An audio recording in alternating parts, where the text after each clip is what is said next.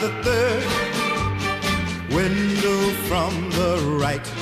Two flights up by the third window from the right. The third. Hello, and welcome to episode 22 of the Third Window Films podcast. My name is Ben, and with me is. Adam from Third Window Films. Yeah, yeah. Yo, And basically, if you don't know us by now, this show is a celebration of all things Third Window Films from the perspective of the fan, being me, and the man himself, being Adam Torel. Boom, boom, boom, boom, boom. Boom, boom, boom. So I sound like shit um, because it's cold and flu season here in the UK again, and I've got a poorly daughter, so I get everything that comes through this door. So I apologise for the nasally voice, but uh, Adam's going to pick up where I put down, I believe, aren't you, Adam? Yeah, my son is uh, is the opposite. He's just too active all the time, so uh, I don't get sick. I just get tired. yeah. But yeah, it's good that we've been able to get some time to get together again because it was Halloween yesterday. Um, is Halloween big in in Japan? Yeah, I mean, if you've seen the news over the last few weeks, it's all been this this nonsense about them trying to to cancel Halloween in Shibuya because uh, Shibuya and uh, the famous Shibuya crossing is like a meeting up place of like tens of thousands of people on Halloween, and they're trying to stop it because of the uh, Itaewon uh, tragedy last year. So it's been a big, big, big news story in Japan and overseas about canceling Halloween for this year. Wow, but they didn't manage it. They managed to cut down to only a few tens of thousands of people by blocking up, blocking up all the roads and uh, putting big signs. They spent about half a million dollars just trying to advertise and promote that they weren't allowing Halloween. And um, yes, uh, taxpayers' money uh, put to good use. Wow, that's wild. I mean, do you do uh, trick or treating as well? Like, do you get that door to door kind of trick or treat thing? No, no, Jap- Japanese are a bit. Uh, it's going to houses is not really a big thing in Japan, even your friends' houses and all that. So it's it's not not uh, a big thing at all. Uh, I think people like their privacy. Yeah, for sure. I mean, I thought COVID would have ruined that here, but people have started up again. We got a lot of knocks on our door last night. Oh, really? Yeah, no. I mean, I was born in, uh, not born. I was raised in uh, in America, and that, obviously that's a, a massive thing. And I guess during that time of my life when you normally do that sort of stuff, or when you're a kid, you know, I, I was in America. When I came back to England, I wasn't. So I never really realized that in England they did do that sort of stuff, like trick or treat. Uh, I know Oh, they dressed yeah. up.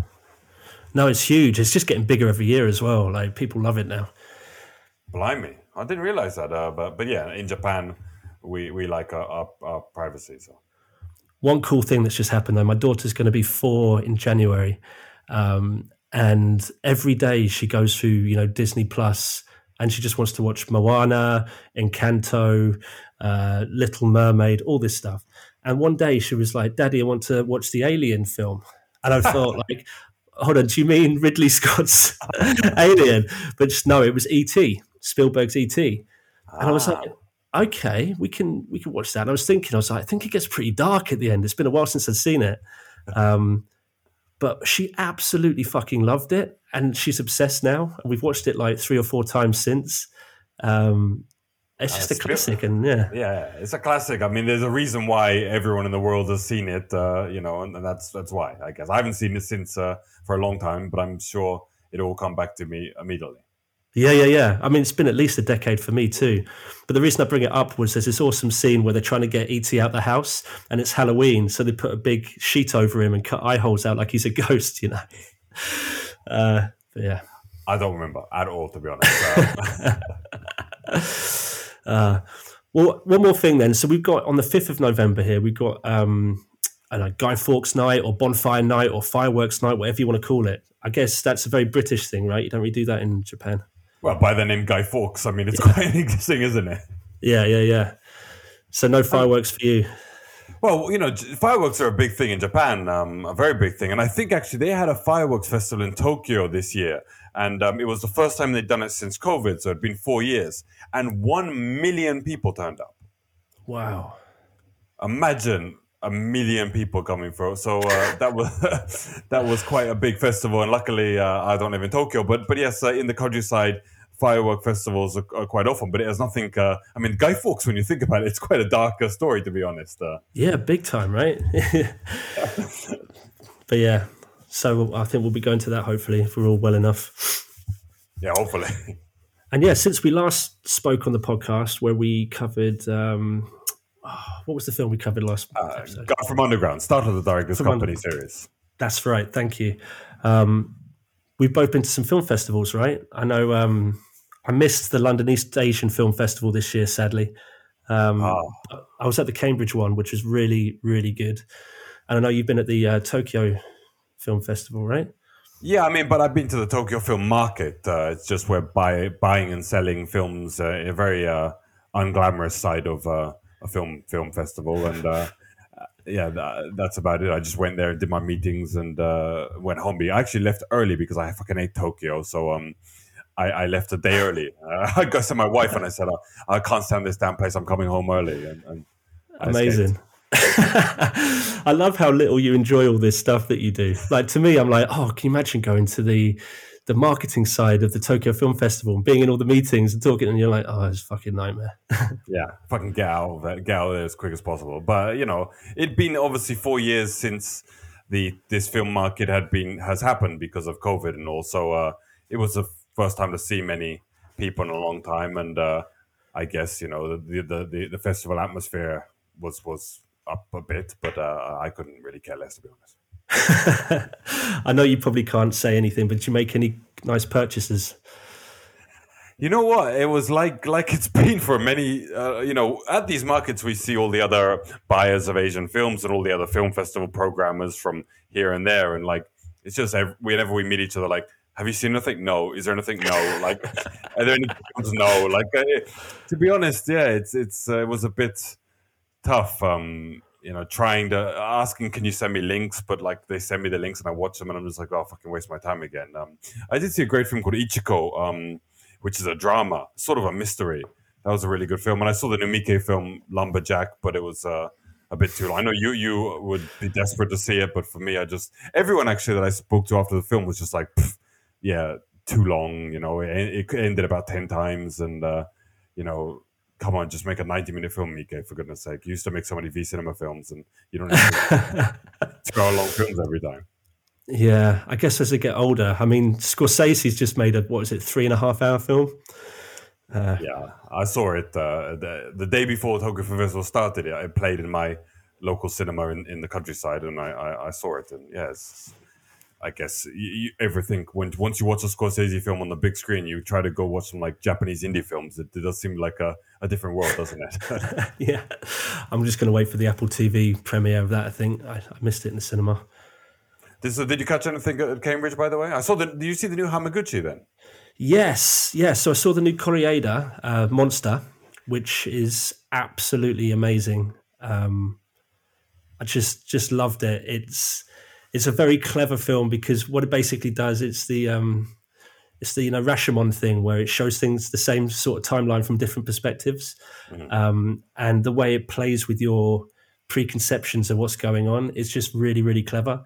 Um, I watched it with uh, uh, one of my friends, Vicky, and as the credits were rolling at the end, I was like, "Wow, that is so so good!" And I turned to her, and she was just sobbing into her hands. I was like, "Oh wow, this one got her."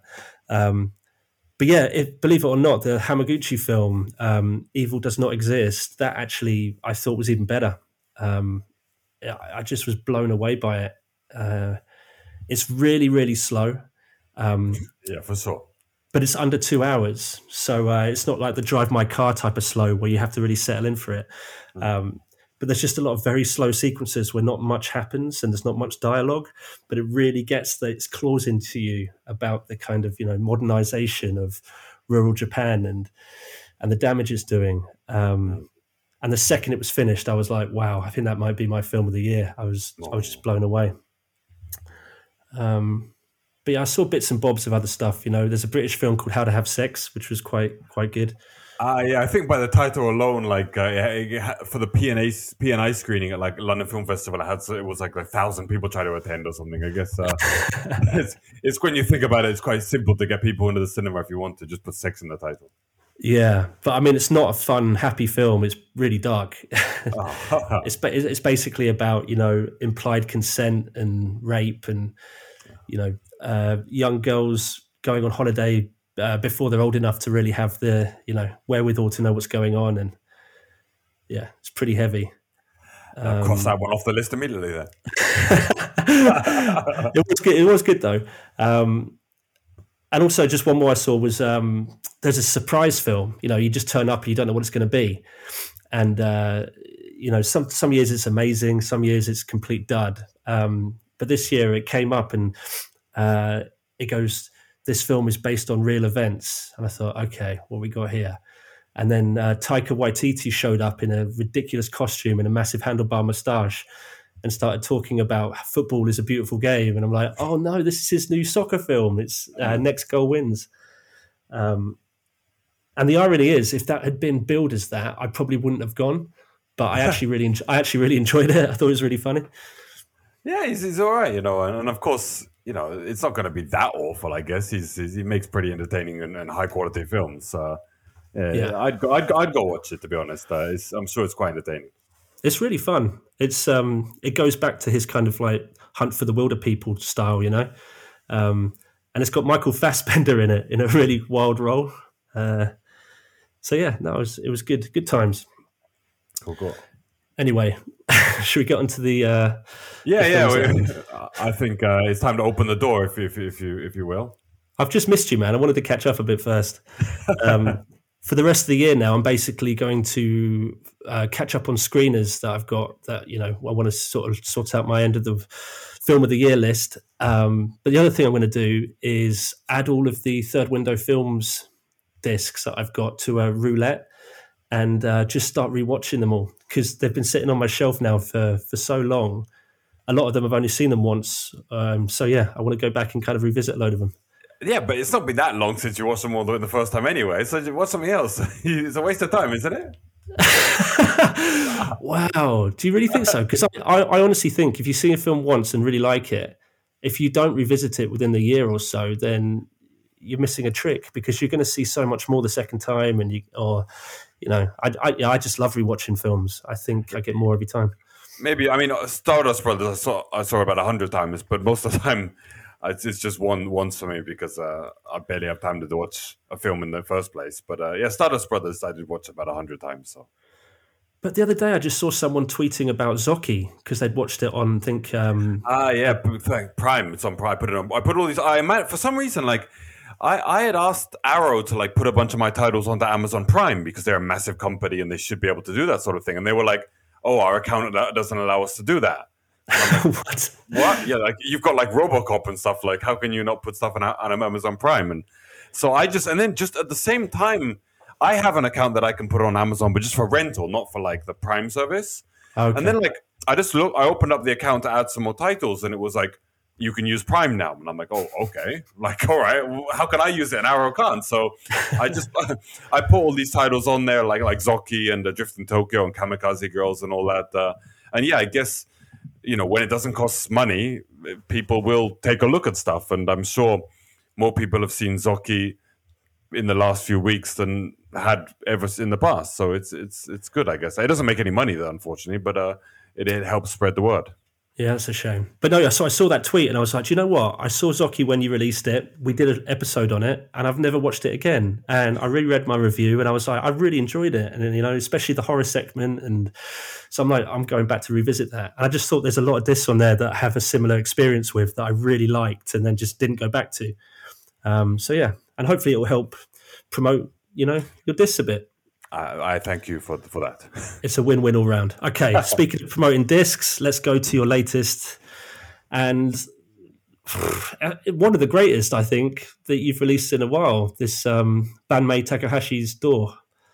Yes, and I mean also like a film like One Cut of the Dead. This is, or actually more like a film like Stardust Brothers. This is a film where, you know, I've also been working as the sales agent and uh, film festival programmer, and also even I made the subtitles myself and did everything. Uh, so, and I'm glad that it's it's taking off.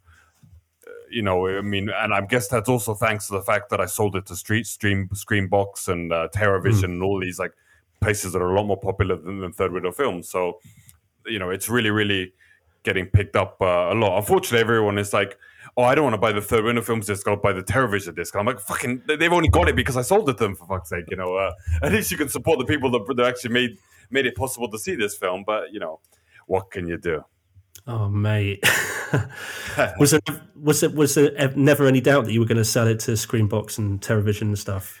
Actually, um, I sold all the rights to to Screenbox, and Screenbox sublicenses it, it to Terrorvision. I didn't even know that Terrorvision were going to release it, but the Screenbox uh, and their parent company, I mean, uh, sold sublicensed the rights. Uh, so, yeah, out of nowhere, I was like, "Hey, what the hell is this company, Terrorvision? I guess it's been sublicensed to them, but uh, yeah, I mean, at least I've got the Third Window Films logo on there, so that people will realize where it where it actually came from in the first place. Uh, but I mean, and, you know, all, all, all, press is good press, and uh, if some of the people who read up about the Terrorvision and Screenbox's releases then go to buy a Blu-ray and they want the one with Door Two as well on it, then they can buy the Third Window Films release.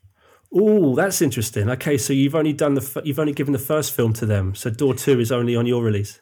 Actually, to be, I offered because I didn't know about the. Like I said, I didn't know about Terrorvision. I offered both the films to to Screenbox's parent company, and I guess they didn't. They didn't want the second one, or at the time they didn't want it because when you think about it, it doesn't really fit their catalog. Uh, sure. And then I guess Terrorvision wanted it, but and Terrorvision asked them, you know, we also want Door Two, and then Screenbox uh, asked me for it recently, but that was I guess Terrorvision have already prepared their disc, so they I've I've now sold them, so I'm sure it will come out by Terrorvision at a later date. But um, at the time, right now, it's just uh, available on the Third Window Films release. Gotcha. I mean, I thought it was quite interesting. So the the release is technically Door, and then Door Two is like an extra, like a bonus feature or something, which is interesting. Well, in fairness, I mean, the film has not, pretty much nothing to do with the, with the first one, and uh, it's it's as a standalone title, I think it's uh, if it wasn't called Door Two, I don't think anybody would really have much interest in it because it's so far away from the first door, and uh, I think it does really work just as a bonus feature instead of a sort of standalone release. I mean, I it couldn't work as a standalone release, uh, I think. I, yeah, I get it. I mean, I, so I loved, um, so, you know, um, Ryu Murakami did um, uh, Tokyo Decadence, he wrote the book and then he did the film himself.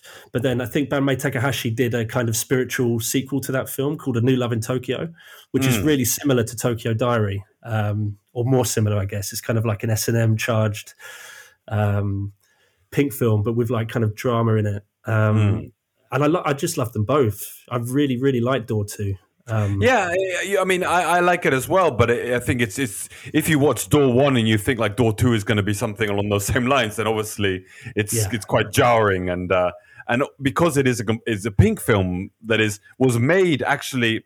I mean, I've, I've made have mentioned this before on here. I mean, I've, I've certainly told you, but um, he made Door One, and then he was making a completely different film called Tokyo Diary, like a just a and uh, a normal pink film that had nothing to do with the first door. And the producers of that said, "Well, look, Door One is doing really well on VHS right now, so if you call this film Door Two, we'll give you more money for it." So he's like, "All right."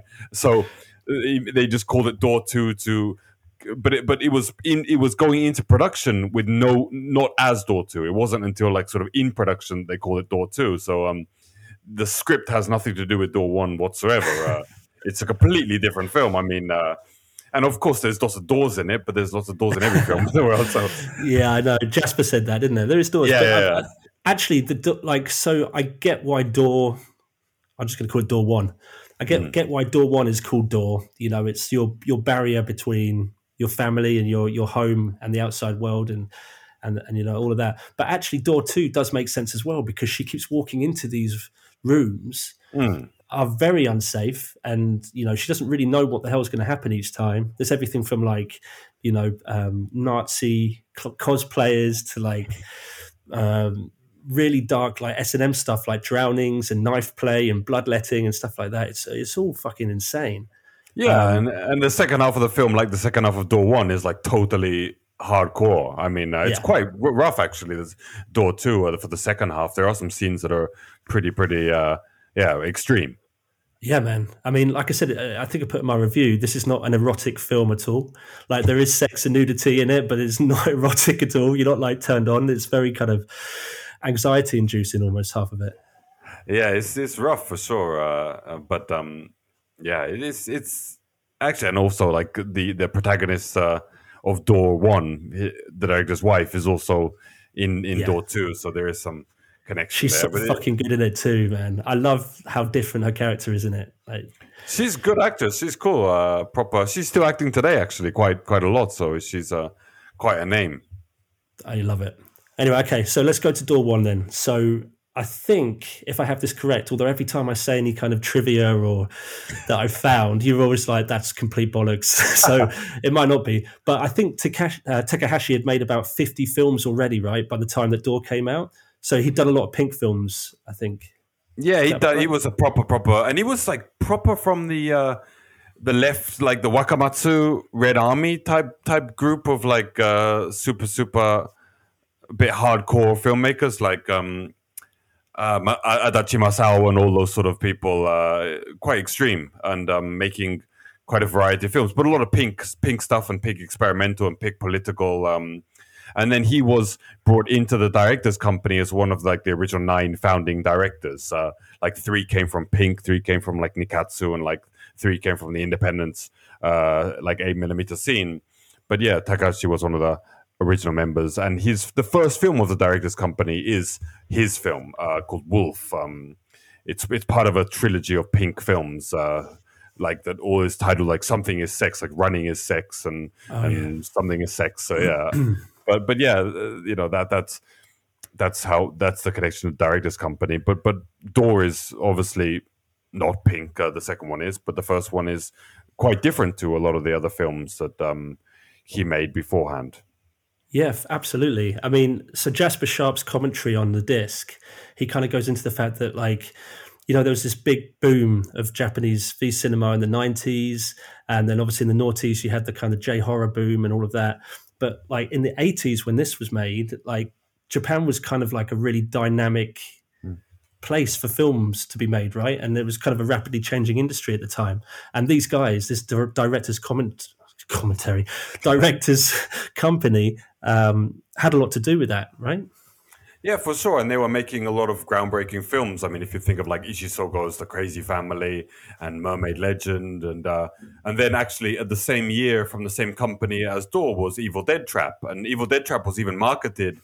The the, the pamphlet was a, a double pamphlet, both films. So the, the oh, pamphlet cool. Door also is a pamphlet of, of Evil Dead Trap. It's like a back and front thing. One side from from one side to the middle is Evil Dead Trap, and the other side to the middle is. Uh, is Door, and uh, they were released at the same time by the same production company, and they both were totally groundbreaking films. Except Evil Dead Trap became super super world known worldwide and released many times, and Door was just sort of lost until basically two years ago. Well, I mean, it wasn't yeah. really lost. I mean, it was was released on on VHS and then DVD, and that, that's been out of print forever. But um, because the, the prints were lost that it was never really screened and never ever once screened outside of Japan until uh, where I don't know where I put it put it for the for the internet. Oh, well, I think I brought it to um, Pu, Pu, Pu, Puchon Film Festival in, in July of this year, and that was the first time it ever screened outside uh, of of Japan.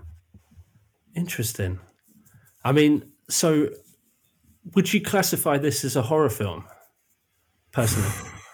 I mean, it's if you like the if the, the genre of psychological horror is yeah. considered a horror film, then yeah, it's it's a horror film. But um, I guess there are lots of subgenres of, of horror. I mean, it's horrific uh, and it's um, but it, I mean, people say like some people are saying it's not a home invasion film, even though it's a, it's a film where a home is invaded. Some people are saying it's not a slasher film, even though there's lots of slashing.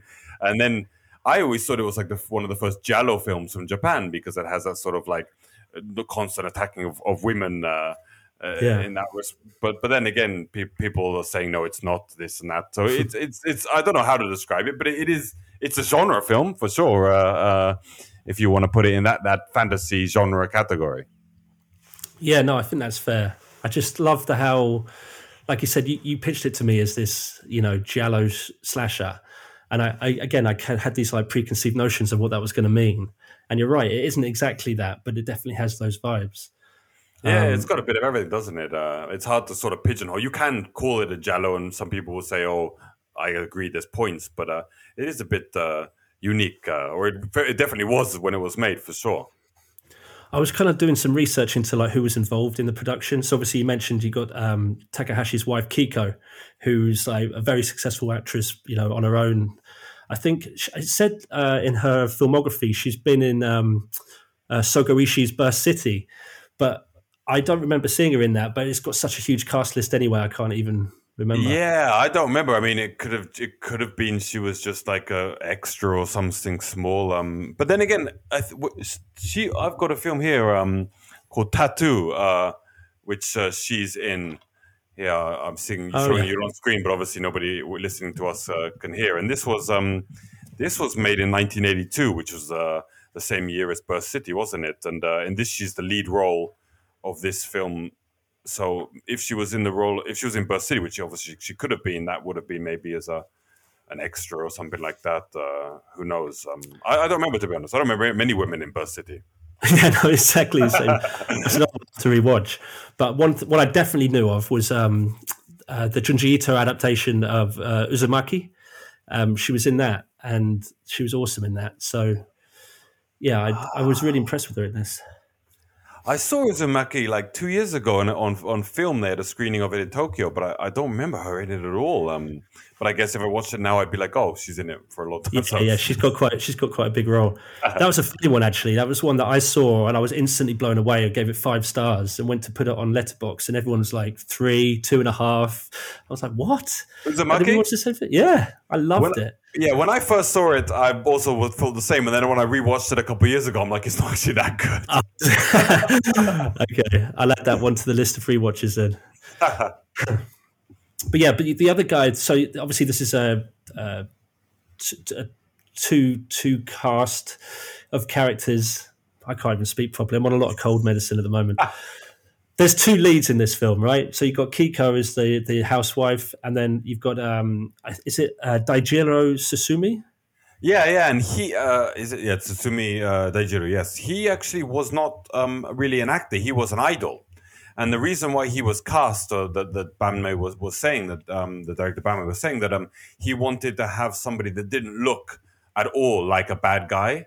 So right. he cast this like really lovable, everybody loves him idol in this role, you know, and it's brilliant casting in that respect. I mean, it's quite obvious when you think about it nowadays, but that wasn't yeah. really how it was like in Japan in those times. They used people were were typecast and stereotyped quite obviously, and uh, you know, going completely against the stereotype uh, to to put an idol. I mean, nowadays, even nowadays, like it's quite hot news if like an idol plays some sort of dark character.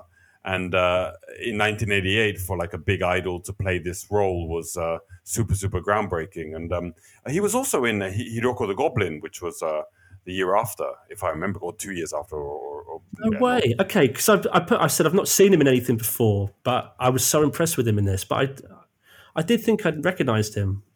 but not much. Afterwards, I mean, not many other films, uh, and not much a big, big, big part in Hiruko the Goblin. But uh, yeah, he was only in a few films, and uh, yeah, it's this was was was one of them. But you're right. He starts off as this like smarmy kind of like um, pushy salesman that you, we all know. We've all we've all met them, but then things get more and more kind of unhinged, more and more aggressive. And then when he goes full psychotic, uh, it just it works so well. He smashes it. I think. Um, yeah, yeah. I think it, it's really, really well cast, and the actors do a fantastic job. I mean, it's it's not your usual like uh, of the time, especially in Japan. One, a lot of these genre films are pretty poorly cast. You know, you'd have like cheap actors to be in cheap genre films. And I guess you know nowadays it's it's a lot different. But um, at the time, I guess it, having proper proper talent in in in B in in what do they call uh, in B movies um was quite oh, yeah. rare. Yeah, yeah, yeah. But then, like, so with the um with the rest of the crew, right? So forgetting the cast, like the people like the cinematographer, which uh, is it Yasushi uh, Sasakibara. Um, yeah, something like that. Does that make sense? I, I have to look at it, but yeah. Were they all part of the director's company too? Were they like used, on everyone's films, or did, did each director have their own crew that they kind of used? And I mean, in most cases, uh, yeah, these directors' companies were making films in that within that production company, and they usually most directors have people that they work with a lot, especially uh, cameramen and lighting crew, because it helps it speeds things up. Uh, but uh, you know, it's not like if all these crew members were part of the directors company. The directors company was just a production company in which these these directors sort of started the projects uh, and were given money to release them by companies like Toho and ATG. But uh, I mean, so but in most cases, yeah, like most directors work with the same cameramen quite often, so it's just they were probably regulars. Um, Interesting. Well, I just because I think a lot of um, credit gets given to directors um, for the look and feel of the film because at the end of the day they are the, the ones that make the decisions. But actually the cinematography in this film is is wild. And like you said it wasn't really the sort of thing that japan was doing at the time.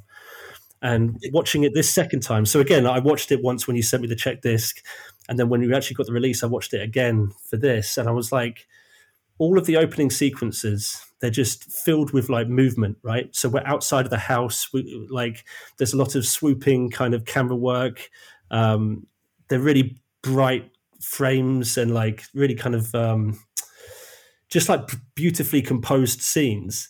And then once we get actually into the house, uh, there's a very different feel to it. Like there's not so much movement, and everything feels a bit more claustrophobic, and the movements become less apparent. And I was, I was like, I just really noticed that on the rewatch that actually there's a lot of the the kind of messages of the film come from just the cinematography alone without even looking at the narrative. Yeah, for sure, and also the, the, the way that that films the location and the way that it's edited together to give the uh, the concept of like this big, uh, sweeping uh, uh sort of tower blocks that were being built in that era, and then the, the, inside of the house is very claustrophobic. So uh, it's a lot of uh, talking about society, especially Japanese uh, bubble society at the time. Like if you look at the the the stuff they have within the house, like it's like these uh, like big statues and stuff, like uh, you know, like Greek oh, statues, man. like like really like over the top uh, stuff that, that just I guess fit the bubble economy at the time. A hundred percent. So it kind of reminded me a bit of um, Toshiaki Toyoda's The Hanging Garden. Mm. Um, again, because it had all that, you know, again, it's the family unit, but also just the opulence of the house compared to like what's going on outside on the street. Yeah, and The Hanging Garden was also set in like a new town, like uh, these uh, these mm. um, uh, how do you say uh, danchi, like uh, like projects uh, that were, were, were government initiatives uh, to put all these people together in one one place but yeah, I'm really glad you brought up the kind of interior because I, I, put that down too. There was like these huge kind of plastic plants and Greek statues and like mosaic artwork and stuff like that. And um, so I looked up who the art director was, um, and it's a guy called Terumi Hosoishi. Yeah, he's um, big, big, big uh, after that for sure. Well, so he also did Sogo Ishii's The Crazy Family, mm. which I was like, oh, that's that's another director's company film. Um, it's from 1984, I believe, which is a few years before this. Mm. But um, yeah, obviously that's a very different look and feel. But again, it's the same idea. It's this house and the family and the whole like economic kind of uh, messaging. And so yeah, I thought it was really interesting.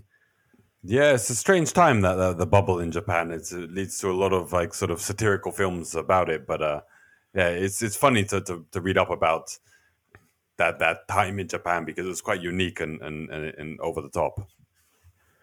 I mean, I don't. Sh- should we not? We don't really want to go into spoilers or anything, do we? And go into too much of the stuff that goes on because you know, hopefully, a lot of people are listening to this and going, "Oh, I want to see this film now."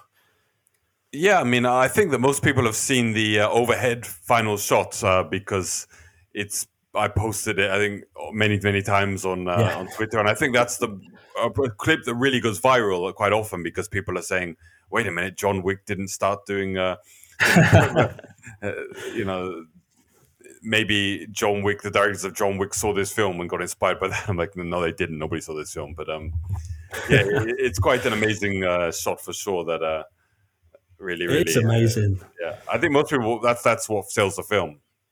But I mean, once you've seen it once, you know, you know, like what goes into it. But because it's got quite a slow pace to it, right? Um, obviously it's a very difficult thing to set up that you know and and all of the kind of actors and the camera crew and everything had to be like timed perfectly but when you actually watch it really closely you can see him like you know pratt falling into the bed and stuff and getting tangled up in the sheets and it's all a bit uh, it's a bit cheap. I mean, uh, I think Yeah, half yeah, of the comments are saying like John Wick stole this, and the other half of the comments are saying like he could have stabbed her like twenty times already. yeah. that's what i was thinking too i'm like she's getting away quite easily for this but uh, yeah Yeah, all right, all right. Uh, The thing is, they can only do that shot once. oh really Yeah, because of of the fact that I think they that they because they had to destroy the set and do that, didn't they? So oh yeah some of it yeah yes, you can't like like do it and then like have to build the whole set again from scratch. You know, you can. uh, So so I think it was quite improvised. Um, of course they went through it, but um, you know, it, it, it was I think hammed up in order to make it, it work. Yeah. Okay. That makes more sense now. Then you wouldn't be like do that five times and go, "This is the best take." No, no, no, no, not not on us on a low budget Japanese B movie from like the 1980s for sure. We do also get though. this um, I called it the "Here's Johnny" sequence, where where she's kind of like holed up in the bathroom and he's got like breaking through the door with that kind of. It's a chainsaw, but it's a very kind of, almost looks like one that you get from like B and Q or something. Yeah, it's it's proper cheesy that when you think about it. I mean, it's so it's so cheesy that it almost becomes like sort of unique, like where he puts the chain through doing like the kids like hitting it with like a what is he hitting it with like a like a roller skate or something like that. Uh, Well, she's she's got like um uh like a fork, hadn't she? Like a long yeah, fork that's kind of sparking it. But yeah, the kid's got something. Uh, I can't remember now. and then she's telling him like, "Aren't you a man? Like, don't you? A real man fights, you know." He. I love the, the, dialogue that she has there, like with with her, her five year old son, like you know. Real men fight back, and you, you, she slaps him across the face at one point, like, like, like, stop crying, be a man, fight back. You know, it, it's quite a cheesy scene. I mean, that whole end is pretty. If you think about it, like, it doesn't make any sense really. Um, because like if he really wanted to knock the door down, he probably could, and uh, I think he'd kill her a lot easier in, in that chase scene, you know. But but I think that sort of adds to the charm of it. Like uh, it's just like it's a bit crazy uh, and and no, sort of not really planned out, just like crazy, and uh, that that makes it quite entertaining. Yeah, no, I agree. I think as well. I think it's all quite earned because it's such a slow burn of a film. Like literally, I think it's about 50, 50 minutes to an hour before any of the really gnarly shit starts to happen.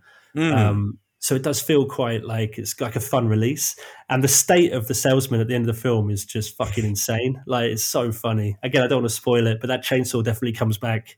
Um, And that that Yeah. was uh, they apparently um, the Japanese ratings board uh, tried to cut that scene, and that's why uh, the scene at the very end with the chainsaw uh, fades out um, because that was so they could get the film released. Uh, they couldn't show all of all of the, the the scene. I mean, if you've seen it, you know what we're probably talking about. But um, you might wonder why it fades or cuts right abruptly, and it's because um, they that was as much as they could show without the film getting banned or censored Oh, yeah. completely. I assumed it'd be something like that.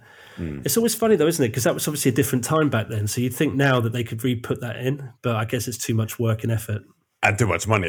you know, he- you know. I think this film was was basically sort of pulled out of a, a heap of of negatives that a, a friend of mine found. Uh, negatives of all these. I mean, I've mentioned this in the previous podcast that uh, all these uh, directors company films uh, that were the negatives were found by a friend of mine about two years ago, and then went through the process of remastering them or, or getting them right to their original rights holders and, and getting them released again. And, and this one was one that was kept by my friend to release in Japan, and he gave me the the rights to handle it internationally. But like, it was a film that that didn't do well, and I don't think it wasn't properly made. Like a lot of the directors' Company films, so there were no contracts and. Uh, there were no people. I don't think even the director got paid for this film, to be honest. So, like, yeah, I don't think they're going to start like spending loads of money to do all this and that t- today. I think they probably put the the money into actually paying the director if, if they if they're going to do anything.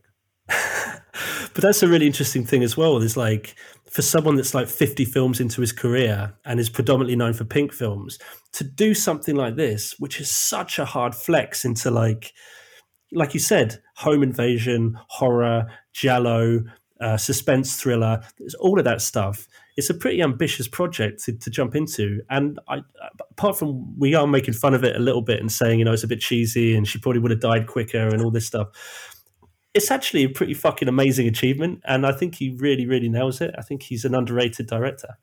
Yeah, for sure. And I think that's why it's now get really, really talked about online and getting, I mean, just last month in October, it played like, it played more than 10 film festivals worldwide. So, uh, it's, yeah, certainly getting getting talked about a lot nowadays, which is uh, um, the director's certainly happy because you know he made this film 35 years ago and absolutely nothing happened, and he didn't even get paid for it since. And uh, and because of, of, of this, he's getting. I mean, he was brought. I, I got him sent to um, invited to Korea film, uh, to the Pucheon Film Festival in Korea with his wife as well. Plus, uh, two weeks ago he was invited to Taiwan uh, to screen the film. So, and also I'm getting with with me selling all the rights to these films, it's all going to him as well. So he's finally getting paid as well on top oh, of it. Also, oh, amazing. You know, well, yeah, yeah. Sorry, I was just going to say that every time I tweet about the film, I don't know if I don't think it's him himself because he seems quite oh. at an advanced age now, but his team um, go wild for it all the time. They're always like, "Thank you so much for talking about the film. We're so excited that you're seeing it and all this." And I don't think they even know that I'm associated with you or anything like that. They just think I'm just a fan. I think that's um, actually. I'm pr- pretty sure that that is um, actually the distributor, the person who founded the uh, the, the negative. Um, okay. Uh, he runs a company called. If you look at the front of the the, the film, there's a logo that says "Outside," and mm-hmm. that's his company. And and he, uh, yes, he was the person who um distributed the film also in Japan. So um, yeah, he's he's obviously quite happy. He's a nice guy. Yeah, he, he seems very smiley in all the photos.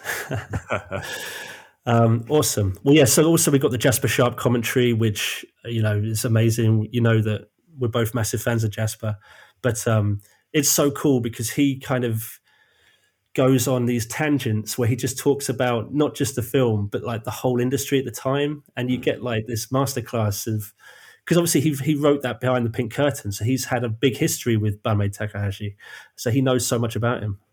Yeah, and also I think it's it's an era of Japan that uh, you know Japanese films from the eighties are not really released that much, uh, to be honest. And uh, he knows a lot about that time, and I think it's one of the first few times that he's been able to talk at length uh, about the era and also his his uh, love in, in, pink cinema. So it's a really uh, interesting and commentary. I mean, it's almost like the film ends. He's almost got loads more to say. I think he would have liked to sort of speaking for another hour. I did actually. I was I was kind of bummed out that there wasn't a door two commentary as well. He could have just picked it up from there, but uh, I guess that would be too much for the disc. Yeah, I think I think like a double commentary by the same person. Uh, it's probably too much for the, for the audience, uh, to be honest. Yeah, but yeah, it's it's awesome, man. Should we talk about door two a little bit um, because yeah. it warrants it? For sure, for sure. I mean, uh, you know, it's it's completely different, uh, but it's got its own unique points, and the second half is super super violent. But uh, yeah, don't yeah, don't expect I, uh, the same uh, door one. No, as you said, he was just making his own film called uh, Tokyo Diary, and they they they uh, shoehorned in the the door two thing. But um, yeah, it's such an interesting film. I was actually looking as well. So you mentioned uh, Tattoo, right? Which is that Blu-ray, uh, the the DVD you've got there. Mm. So the assistant director on this film. No, sorry, the writer of this film is uh, Toshiyuki Mitsutani, and they they were the assistant director on Tattoo, apparently. All right, all right. I didn't know that. so again, it is. It's all like they just work on each of the films together. But yeah, it's basically just about this cool girl um, that gets paid by the hour to go to these hotel rooms and just do the most bizarre kind of sadism and masochism acts. And the narrative is a bit thin, right? Because there's not much not much to say or do. It's just these weird experiences. It's almost like Funky Forest if it was just pure S and M. Like that's the first time I heard Funky Forest compared to to. to uh, well, just the way that you could take any one of these uh, encounters and just have it as its own vignette. You know, it's they're all so different, um, mm. and it's just it's just wild. And again, like I said, I it's not erotic at all. Um, and I think most Pink films, even though they can go on the more extreme side of things, they're still made to kind of like titillate, right, and and and be well, sensational. I think you know if you think about a lot of these uh, more political, you know, wakamatsu type pink film directors. They were making the rules of the pink film, which you had to have like a sex scene every ten minutes. It was like just fucking do something in the sex scene because we want to make all these uh, the, the other parts of the parts we want to focus on. So more like just like have some sex in there was like the main point. Uh, I guess just like uh, so whether it's it's uh, titillating or not, I think it's just like do the rules of that so you can have the rest of the time to do what you want to do. Mm. But I mean, in terms of actual sex itself, there's very little, right? It's all just like extreme uh, uh, kink exploring, basically. Yeah, there's a lot of talk about. It. There's a lot of like when you think about it, uh, quite hardcore. Apart from the S and M stuff, like lots of like anal sex and stuff. Like, uh, like the girls talking about like uh, there's also like voiceover, and the girls like, ah, you know, oh, it, it, I, it, I told him it was the first time I've done it behind, but actually I'd done it before. You know, like it's really sort of like like like a bit le- quite like lame and seedy, but uh, uh, it's not what I expected uh, to be honest. Um, you don't really. That's when you think of that sort of stuff. It's more like uh, porn, I guess, not not not not pink. Uh. For sure, but again, to go back to uh, what I mentioned earlier about um, a new love in Tokyo the kind of spiritual successor to uh, Tokyo Decadence. Is it's all that. It's like cool girls talking to each other and explaining what it's like. It's like almost like a day in the life of these sex workers, mm. um, and it is just a job at the end of the day. Um, and a lot of them, I think. Wrongly, people think that sex work, that you know, women are forced into it because they've got no other options or whatever. But a lot of these women are very smart. They know exactly what they're doing, and they realize that they actually are in full control of these situations um, they're choosing to be there, right? And they, they know what they're doing. Well, some are, yes. there's, yeah. lots of lots of people uh, within that uh, line of work. So I'm, I'm but I think in this in this film though, again, it's very different because it, it feels like she's genuinely in danger for a lot of the stuff. Oh, for sure, uh, and she likes that, and that's the whole point. Uh, uh, she likes to put herself uh, in these. She knows that she's going to get into something bad, but then it gets it gets really, really bad, and that changes her mindset uh, because that that they, that one scene towards the end of the film that uh, is is super super rough. Actually, it's quite hard to mm. watch. Um, uh, it's yeah, very very extreme to be honest, and that's the the only connection I think between this and and, and Door is that like it for it just turns super extreme after about an hour. Right. Yeah. Yeah. Yeah. I mean, so Ryu Murakami that I mentioned before, he wrote a book called Piercing, I don't know if you've read that or if you saw the film that came out a few years ago. That was a kind of exploration of that. But again, it was a similar thing of like who's in control here and these like power plays that keep happening in these rooms. Mm. And it, it's just a really interesting kind of look into that. Um, and actually, I watched a film last night on Shudder called Suitable Flesh. Um, it's the new film by Joe Lynch. Um, it's got Heather Graham in it, uh, Barbara Crampton, and it's kind of like it's it's a 50-50 film. Half of it is like 80s practical effect gore kind of film, and the other half is like this 90s erotic thriller kind of really weird, weirdly cheesy sex scenes and stuff. Um, and yeah, I, I really liked it. And actually, I'm going on a tangent here, but actually, it reminded me quite a lot of Door 3, which I know isn't on this release, but that was um, Kiyoshi Kurosawa's entry into this kind of franchise, which again has absolutely nothing to do with any of the first two films. And that's almost more fascinating in itself, like how Kurosawa got involved and why this film was another Door film, when again it's got nothing to do with what, what the first two are about. And Door Three is not not director's company either, so there's no real connection there. I mean, uh, I I don't know actually what the connection is. I'm, I'm guessing whoever put out the videotapes of uh, the three films must have uh, started the project. But yeah, Kurosawa also came from directors company and made you know Guard from Underground, and then connected to this Door series. And actually, I, I mentioned before, but I've not even seen Door three, so um, yeah, I, I need to do it. But uh, maybe if I'm sure it plays sometimes in, in Japan uh, in, in in cinemas, so I'll try to watch it at some point. I mean, it's not a very good rip, but there's you can get it on um, the Internet Archive. It's on I there. Can't, I can't watch that like really, really poor quality. I mean, I could uh, back in the days, but um, I'd just rather try to watch it on the big screen uh, on the rare chance that that I, I can find it. Yeah, it is interesting though because again, it's the power play between men and women, but it's in an office situation, and it's basically turns into this vampire film. It's really, really odd and strange. But because it's Kurosawa, of course, I lapped it up, and I just thought it was awesome. Yeah, and I'm I'm, I'm looking forward to his, his latest film as well. It's in it's in production now or post production. So uh, his remake of Serpent's Path, which is out Oh yeah, uh, early next year. that is fascinating. What I wonder what made him decide that out of all of his films to do a remake of one of those early ones. Probably the people who produced it. like, do you want to remake Serpent's Path? Uh, but I'm surprised why he didn't remake both of them. But I guess it's not. Yeah.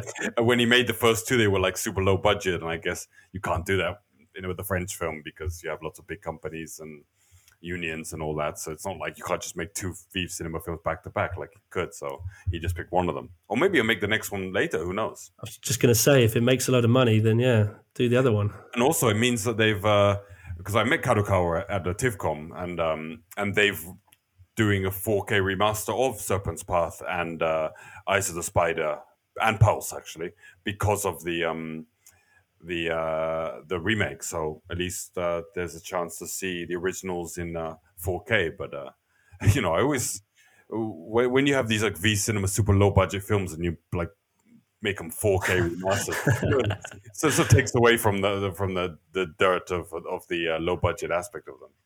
Would you be interested in re-releasing them if they did offer you the 4Ks?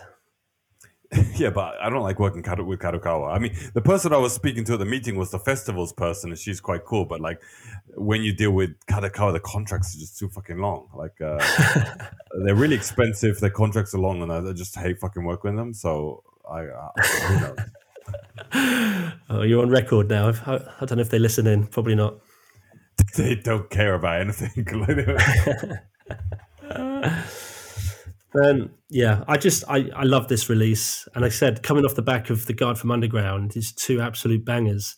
Um, I think it's going to be really interesting to talk next time about Typhoon Club though, because it's such a different film.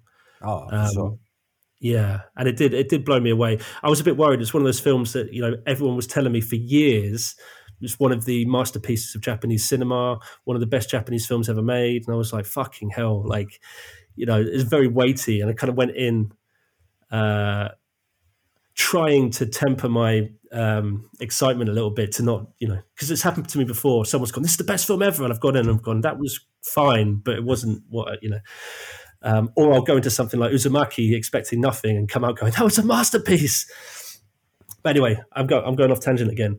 Uh, Typhoon Club blew me away, and um, I've only watched it once so far, so I'll obviously rewatch it for the for the recording next time. But um, I can't wait for that one again. Yeah, yeah, yeah. Uh, finally, it's taken so long, and yet, and then out of nowhere, like it gets released in, in America at the same time. So, uh, and I, I, th- it's it's finally getting out there. Thanks actually to Hamaguchi, uh, because Hamaguchi Yes. was the person who championed it and played it at the Berlin Film Festival this year, and um, th- that's how it is. You know, you need uh, somebody who's popular to.